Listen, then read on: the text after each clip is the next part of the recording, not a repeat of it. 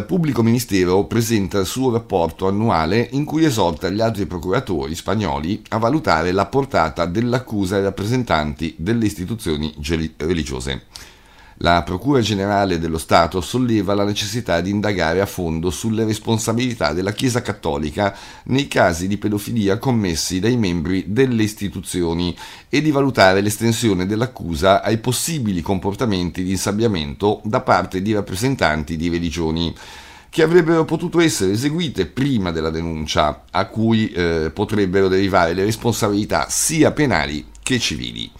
L'azione della Procura Generale sulla questione degli abusi nella Chiesa è iniziata nel gennaio dello scorso anno. Nel dicembre del 2021 El País ha consegnato al Vaticano e al Presidente della Conferenza Episcopale Spagnola un dossier con 251 casi di pedofilia che ha costretto l'istituzione ad affrontare un'indagine interna all'inizio del 2002.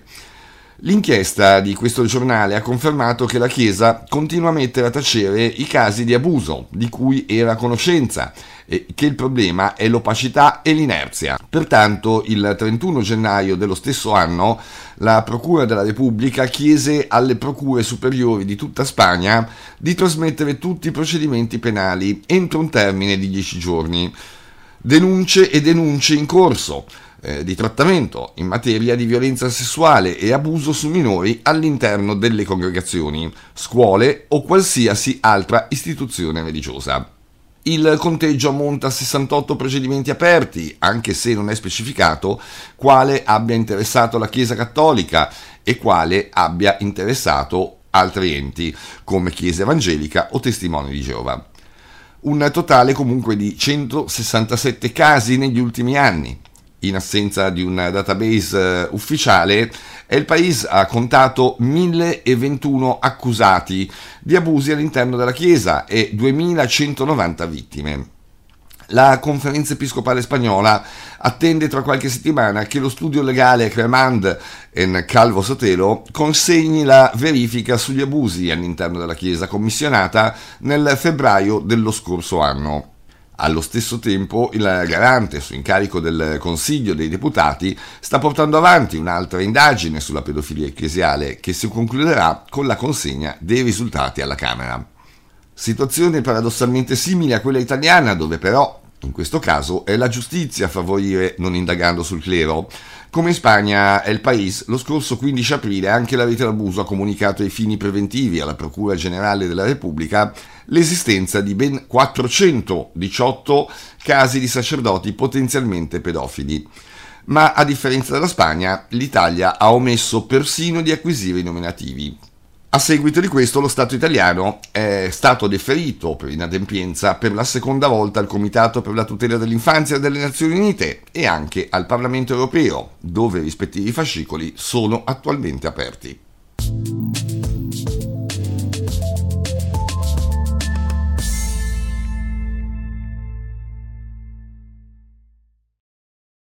Il pubblico ministero ha chiesto 18 anni di carcere per due ex dipendenti dell'Istituto per bambini sordi e ipoudenti Antonio Provolo, con sede in una cittadina argentina accusati di aver facilitato l'abuso sessuale su minori.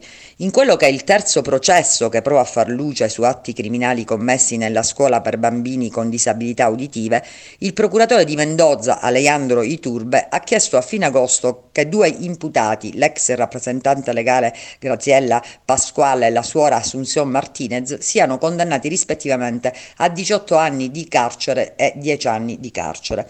Lo scorso maggio di quest'anno il procuratore aveva già chiesto ai giudici della Corte di condannare la suora giapponese Kumiko Kosaka a 25 anni di carcere per abuso sessuale aggravato e corruzione di minori.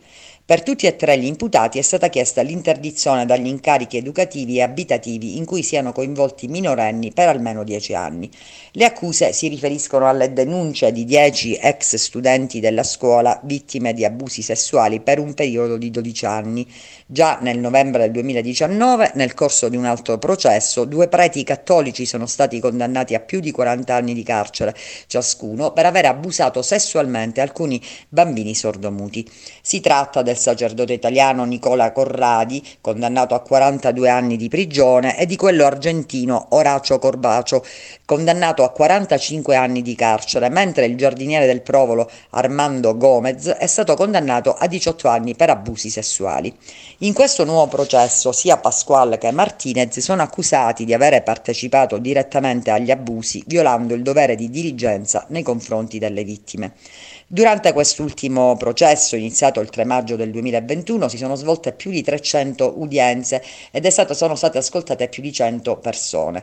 Il sacerdote Gorbacio, riconosciuto colpevole di abuso carnale aggravato, è considerato il principale imputato a causa del suo status gerarchico nell'istituto, che gli avrebbe permesso, approfittando della sua convivenza con minorenni e del dovere di diligenza, di abusare dei ragazzi. Attualmente sta scontando la sua pena mentre il sacerdote italiano Emiliano Corradi, condannato a 42 anni, è morto in carcere il 14 luglio del 2021, due anni dopo essere stato riconosciuto colpevole di 28 atti di abuso commessi fra il 2005 e il 2016 e più di 11 di violenza sessuale e tortura. Per la condanna di Gomez, il giardiniere del Provolo, condannato a soli 18 anni, ha pesato la sua diagnosi di ipoacusia e il suo analfabetismo, che hanno portato i giudici a concludere che ciò lo avrebbe reso facilmente influenzabile. Il quarto imputato in quel processo era il cherichetto eh, Georges Bourdon, che accettò il patteggiamento dopo aver riconosciuto la sua complicità e il suo coinvolgimento in 11 casi di abuso sessuale. È stato condannato a dieci anni di carcere dopo che è stato raggiunto un accordo fra avvocati difensori e pubblici ministeri.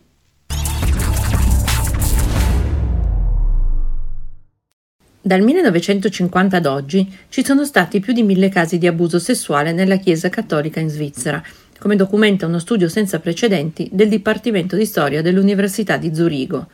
Si ritiene che questa sia solo la punta dell'iceberg, poiché la maggior parte dei casi non è stata denunciata e i documenti sono stati distrutti. Lo studio, presentato il 12 settembre, costituisce la prima fase di una ricerca commissionata da tre organismi cattolici, tra cui la Conferenza dei Vescovi svizzeri. Questo progetto pilota ha coinvolto tutte le diocesi, le strutture di diritto ecclesiastico pubblico e le comunità religiose del paese. Per la prima volta, inoltre, i ricercatori hanno avuto accesso a quasi tutti gli archivi ecclesiastici. I dati parlano di 1.200 casi di abuso sessuale. Le vittime sono almeno 921, di cui il 74% minorenni, il 14% adulti e il 12% sono persone di età sconosciuta. I responsabili delle violenze sono 510, quasi tutti maschi. La stragrande maggioranza degli abusi è stata commessa nel contesto della pastorale. Ciò avveniva soprattutto in situazioni di confessione, di servizio come chierichetti, di insegnamento religioso o anche di attività con gruppi di bambini o adolescenti. Il secondo ambito interessato dagli abusi sessuali è quello della formazione dell'assistenza sociale. Pertanto circa il 30% dei casi ha avuto luogo in case, scuole, collegi cattolici o altri istituti ecclesiastici. Gli ordini religiosi e le nuove comunità costituiscono la terza area con meno del 2% dei casi documentati. Inoltre gli storici hanno potuto provare la distruzione di documenti in due diocesi e numerosi casi di insabbiamento. Le sanzioni per i responsabili degli abusi erano invece inesistenti o molto lievi. La Chiesa cattolica trasferiva abitualmente i chierici accusati, a volte anche all'estero, nel tentativo di evitare procedimenti penali civili e garantire la riassegnazione dei chierici.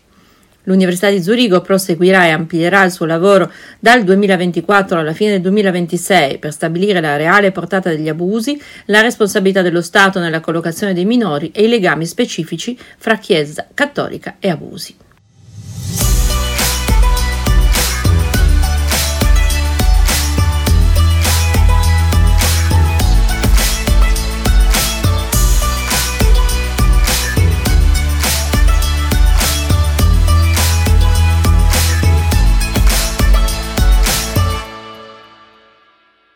Cause sono state intentate in Cile a giugno e ad agosto da due ex studenti, una donna e un uomo, contro i legionari di Cristo per insabbiamenti e abusi sessuali di potere e di coscienza avvenuti in due scuole della congregazione religiosa messicana, fondata dal prete pedofilo e tossicomane padre Marcial Maciel, storico amico di Papa Voitila. Già dopo l'esplosione del primo caso, 32 ex consacrate di Regnum Christi, il movimento di apostolato dei legionari, hanno diffuso una lettera aperta pubblicata il 5 settembre dal quotidiano cileno La Tercera, in cui confermano il clima abusante della congregazione. Siamo state sottoposte a un ambiente in cui l'abuso di potere e di coscienza era comune e in cui le aggressioni sessuali descritte nella denuncia si sarebbero potute certamente verificare, affermano le ex consacrate che provengono da vari paesi dell'America Latina e si firmano con nome e cognome. Descrivendo un contesto favorevole agli abusi, definiscono le regole imposte dai legionari disumane e dannose e spiegano di averle rispettate perché convinte dai superiori che provenissero da Dio stesso. Non sarebbero dunque casi isolati quelli denunciati, ma sintomo di un sistema in cui, scrivono, il fondatore, sotto le spoglie di un leader carismatico, venerato e indiscutibile, era un noto pedofilo e tossicodipendente, che utilizzava identità multiple attraverso documenti falsi. E raccontano, a tutti i superiori si doveva venerazione, rinunciando al proprio giudizio come atto di totale abnegazione, come indicato negli statuti. Essi monitoravano la gestione del tempo dei membri, controllandone l'attività. Vigeva il divieto di condividere con altri i propri pensieri, dentro e fuori la comunità.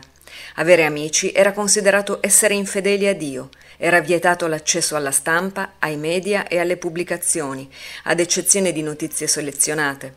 I documenti personali venivano conservati dai superiori. Speriamo che sia fatta giustizia, concludono le ex consacrate, nel rispetto della presunzione di innocenza e dei giusti processi, ma speriamo anche che il potere non corrompa la giustizia e che la verità e solo la verità venga alla luce.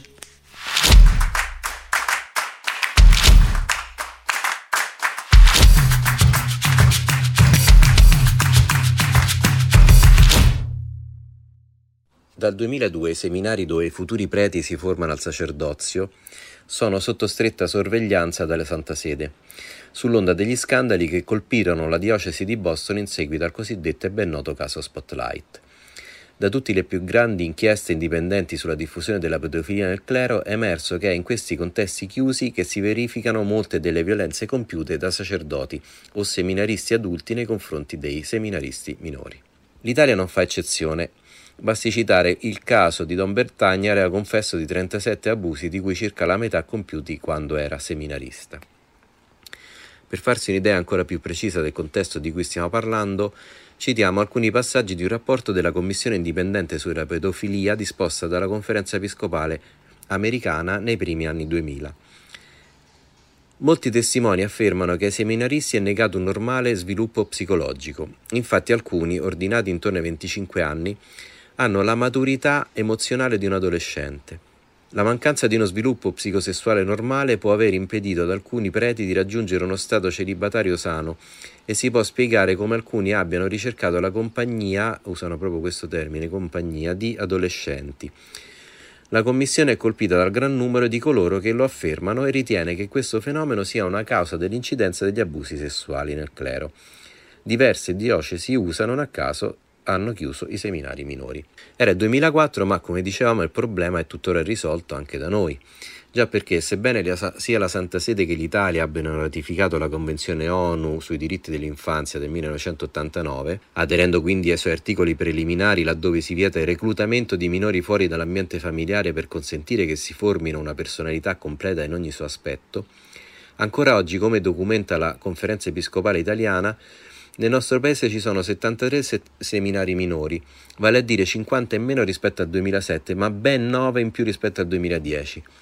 In quell'anno il numero dei seminaristi minori, cioè di età compresa tra gli 11 e i 18 anni, stando ai dati ufficiali della CEI, era pari a circa 3.000 unità. Cosa si aspetta a chiudere i seminari anche in Italia?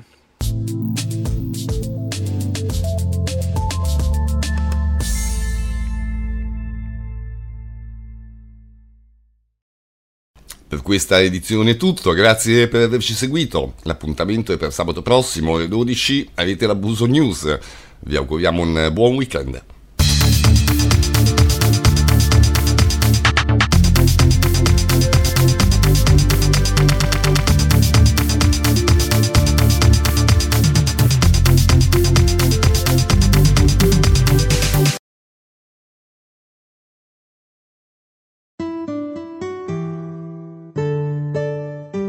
Papa Francesco, sono un bambino al quale la Chiesa ha cambiato il destino. Quel sacerdote già segnalato non lo avevate mai denunciato. Lo avete nascosto in continuo spostato e con voi complici così ha continuato. Già sapevate che un altro bambino, quel sacerdote, avrebbe cambiato il destino. La Chiesa Cattolica ad oggi non ha ancora attuato alcun provvedimento concreto per la tutela dei minori.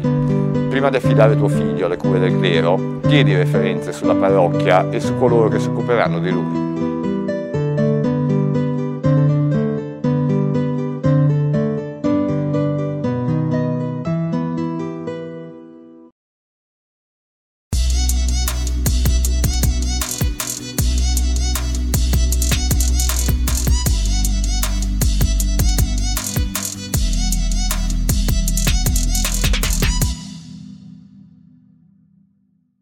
Nodi stanno arrivando al pettine e non parleremo questa volta tanto di Chiesa. La Chiesa, eh, diciamo, è una componente eh, di questa problematica. Eh, difendere i preti pedofili, infatti ci sono studi legali in Italia che ben tutti eh, conosciamo che hanno proprio eh, investito su, su questo business la denuncia si fa quando accade il reato e qui manca tutta la fase preventiva, cioè quello sforzo che la giustizia, lo Stato, dovrebbe fare al fine di non arrivare al reato.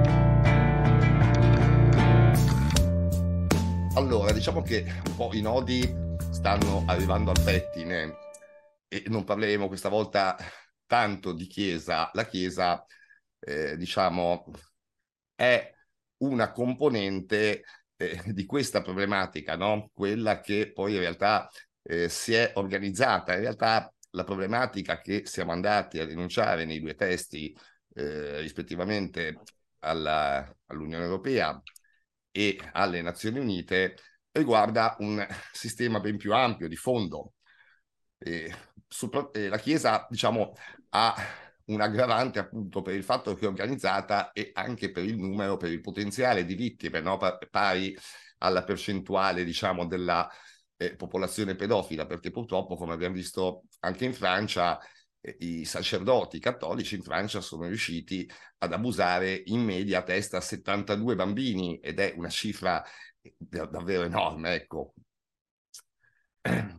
Ieri c'è stata una comunicazione da parte delle Nazioni Unite sul protocollo che abbiamo mandato, che adesso stiamo capendo, là, va reindirizzato a un altro protocollo, diciamo, comunque vabbè, verrà rinviato di nuovo oggi.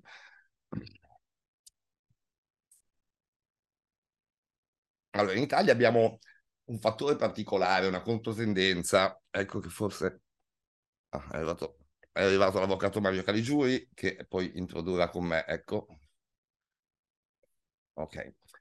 Diciamo, abbiamo una controtendenza, no? Mentre è accaduto in tutto il mondo, ovunque, che eh, gli avvocati eh, abbiano scelto di fare delle class action, eh, diciamo, vicino alle vittime, l'Italia anche qua, eh, sia per quelle del clero, sia per le altre, in realtà eh, non c'è stata, non c'è stato nulla del genere, no? Non, eh, ha più stimolato eh, in molte occasioni, qui parlo del clero, eh, difendere i preti pedofili. Infatti ci sono studi legali in Italia che ben tutti eh, conosciamo che hanno proprio eh, investito su, su questo business. Purtroppo il sistema italiano con Caligiuri, ecco, scusate, non so perché non ammette automaticamente gli ospiti. E, mh, con Caligiuri ci siamo un po' guardati intorno e, e, insomma il nodo è piuttosto semplice. Intanto non c'è una, eh, diciamo un accesso alla giustizia in Italia. Perché dico questo? Intanto teniamo eh, conto che l'accesso alla giustizia, quando lo si fa dopo aver subito un reato, no? quindi in questo caso eh, viene fatto dopo lo stupro. E in realtà non c'è un accesso perché ci sono una serie di problematiche eh, veramente ostative anche i fondi proprio eh, che lo Stato non ha a disposizione per fare indagini, non ha la polizia, perché questo è un altro problema. Io mi trovo, ad esempio, nei tribunali piccoli, eh, non fanno mai neanche una intercettazione perché poi c'è il problema di leggerle, sbobinarle e non hanno personale poi per farlo. No? Il problema è che, eh, insomma, riduce le indagini eh, veramente a molto. In più poi ci sono tutti i problemi eh, del, della prescrizione. Sappiamo benissimo dagli studi eh, accreditati che la vittima ha una maturazione, cioè spontanea, ovvero qualora non venga eh, soccorsa da un adulto, quindi aiutata, stimolata a denunciare per tempo, ha una, una maturazione che va dai 20 ai 25 anni e anche di più. E come vedete è vero che Lanzarote ha raddoppiato i termini di, pres- di, prescrizione e tuttavia non sono sufficienti perché se la maturazione è di 25 anni con il Lanzarote, quindi dal 2013 eh, la prescrizione è di 20, vedete che abbiamo un buco di 5 anni, un buco che si va poi ad aggravare quando eh, nello specifico nell'ambiente della Chiesa, siccome esistono questi sportelli eh, diocesani, che succede? La vittima istintiva- istintivamente si reca presso questi e eh, purtroppo però eh, accade che lì spesso e volentieri eh, perde del tempo perché poi il risultato, eh, da quanto vediamo, al momento non c'è nessuno eh, soddisfatto, infatti poi eh, le vittime purtroppo vanno agli sportelli, poi vengono a chiedere eh, assistenza alla rete, assistenza legale perché vogliono andare alla magistratura. Il problema è che poi quando ci arrivano qua, intanto hanno lasciato un sacco di informazioni eh, sostanzialmente alla controparte punto primo. E punto secondo, se non erano ancora prescritti, eh, il più delle volte ce li ritroviamo prescritti. E questo è, diciamo, un problema. Ma c'è un problema, a mio avviso, a monte. Cioè, abbiamo detto che la denuncia si fa quando accade il reato. E qui manca tutta la fase preventiva, cioè quello sforzo che la giustizia, lo Stato, dovrebbe fare al fine di non arrivare al reato. Quindi abbiamo un doppio, un'arma a doppio taglio, no? in questo caso. E, e purtroppo cosa succede? Che mh, il sistema si inceppa perché eh, quando mh, ci sono delle, delle, anomalie, diciamo, che non, non, eh, eh, non lasciano andare avanti il procedimento, quindi questo viene chiuso per prescrizione, ad esempio il procedimento su Zanardi viene chiuso per prescrizione, chi ha abusato di Zanardi però eh, eh, non è che smette di abusare, questo eh, noi sappiamo che è patologico, no? che questa, queste persone non smettono. E quindi che succede? È implicito che dovremmo aspettare un'altra vittima, invece qua lo Stato dovrebbe intervenire ugualmente con degli accertamenti, con delle indagini, al di là eh, della prescrizione, cosa che invece, eh, diciamo, tecnicamente ci sarebbe eh, l'avvio di un procedimento d'ufficio, praticamente questo eh, non accade mai. Queste due situazioni vanno a creare ancora delle altre problematiche, che sono quelle che avrete visto nei testi, rivolgiamo sia all'ONU e in particolare all'Unione Europea, perché in realtà è, è l'Unione Europea che ha introdotto eh, negli Stati membri la ratifica di Lanzarote eh, con tutte le varie mh, implicazioni, compreso il famoso certificato antipedofilia che adesso poi vediamo le solite particolarità anche di quello, ma avrete già capito che se manca la denuncia, se c'è la denuncia ma la procura non procede perché è prescritta, eh, capite che nel casellario il pedofilo non ci sarà. Infatti troviamo tantissimi casi, eh, ancora uno recentissimo, non mi ricordo do, dove, nel, in Lombardia mi pare, eh, di un pedofilo che insegnava in un asilo e malgrado due eh, già precedenti segnalazioni, questo semplicemente si spostava di asilo in asilo, ma eh, continuava a lavorare. E, e questo di nuovo è un altro problema perché anche il certificato antipedofilia, che come sappiamo e come dico tutte le volte, eh, purtroppo esclude tutto l'ambiente del volontariato e come ho articolato anche nei testi, eh, insomma, questo eh, crea un problema perché in realtà chi non può produrre il certificato antipedofilia, cioè eh, colui che è già pregiudicato, e non può andare in un ambiente normale a lavorare, quindi si infila, va a predare nel, eh, nell'ambiente del volontariato. Ci sono delle eccezioni, qua nel Savonese c'è Andrea Chiorelli, eh, che saluto tra l'altro, eh, lui può essere testimone di una situazione, adesso senza andare a indicare il paese, eh, due o tre anni fa ci siamo trovati, mh, sono venute qui un, qui un gruppo di genitori lamentando che un pedofilo faceva il bidello nella loro scuola elementare con i loro figli. E tutti eh, insomma stupiti del fatto che nessuno eh, gli impedisse di farlo. E io sono andato a vedere un attimino il perché. E qui è di nuovo un'altra falla del certificato antipedofilia perché eh, non, il pedofilo non ha dovuto esibirlo per un motivo, non era assunto dalla scuola, ma era assunto da una cooperativa di servizi che dava il bidello in servizio alla scuola, no? Quindi, diciamo, la cooperativa di servizi per sua natura, essendo un, eh, anche un, rapporto di lavoro occasionale, non aveva l'obbligo neanche di chiederlo. Quindi, in sostanza, sì, sono intervenuti i carabinieri, eh, è intervenuta la questura, ma nessuno ha potuto fare niente perché in realtà questo per legge poteva stare lì in mezzo ai bambini in quella particolare situazione. Ecco, quindi eh, diciamo la problematica è, è, a me pare, mm, lo capiate, ecco, è, è parecchio ampia, no? Eh, perché, eh, ripeto, c'è una falla che è secondo me quella più inquietante, che è proprio quella della prevenzione. E anche quando eh, poi ci sono appunto delle regole come questa, ripeto, del certificato, non sarà mai praticabile in Italia, è perché in realtà tantissima, tantissima gente proprio per... Eh, l'ostacolo no, delle procedure che non vanno avanti più, nel più delle condizioni, e gente che rimarrà fuori da questo certificato.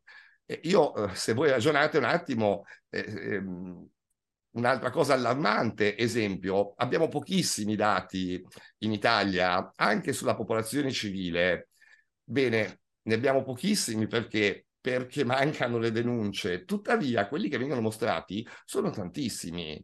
Quindi vuol dire che anche nei dati ampi eh, che ci dà Telefono Azzurro e, e chi per esso, eh, in realtà non sono corretti quei dati, cioè, cioè, molto probabilmente sono in enorme difetto proprio perché il meccanismo, eh, osta- eh, impedendone la denuncia, diciamo, eh, eh, ne, ne, ne impedisce poi anche il censimento in qualche modo.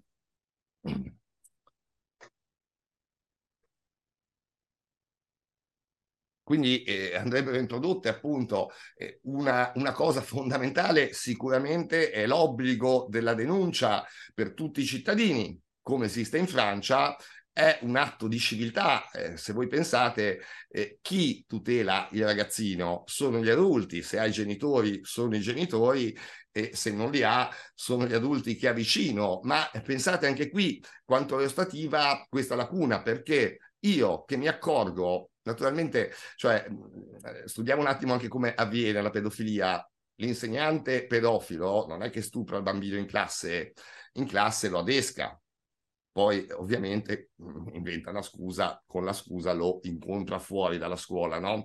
Questo è, è diciamo, il meccanismo dell'adescamento. Quindi quando, anche io che lavoro, che sono un collega, esempio dell'insegnante, e mi accorgo di qualcosa che non va, non avrò mai una prova che sta stuprando il bambino, tutt'al più mi accorgerò che porta a casa dei bambini, che magari gli fa dei regali, non lo so, ecco, ehm, cose del genere. Il problema è che come fai a denunciare un sospetto del genere? Cioè, come fai a fare prevenzione, perché questa è prevenzione, se poi in realtà se vai ai carabinieri e dire una cosa del genere, se fai il nome eh, rischi ancora che questo eh, che, che, il nominato, diciamo, eh, ti controquereli, no? Perché poi nei fatti non hai le prove.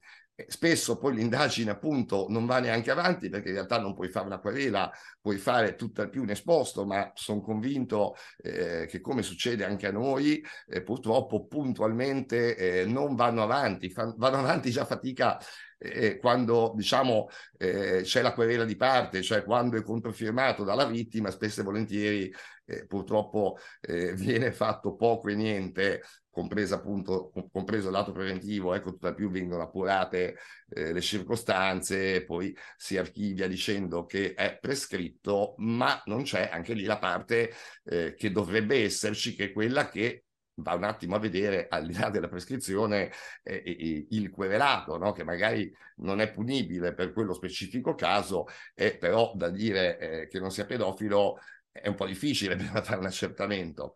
Ecco.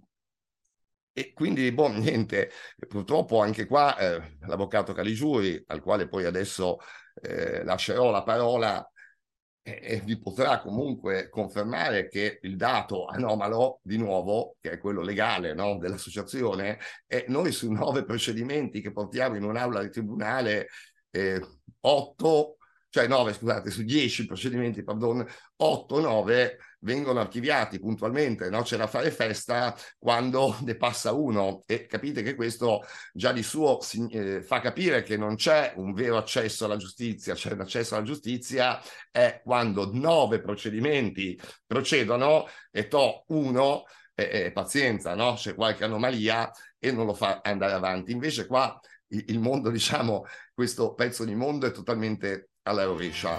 Cioè,